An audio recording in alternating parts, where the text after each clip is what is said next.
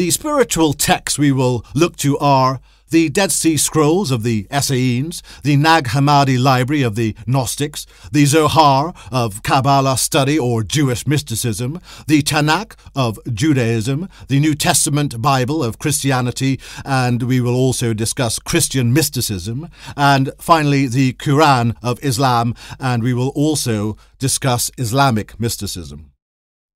In each case, I will review the discovery, heritage, or origin of these texts, and then provide specific example of the texts as quotations, showing the common emphasis that seems to lie with the elements of truth, knowledge, and wisdom, and in particular the consistent references to light as an association with the divine.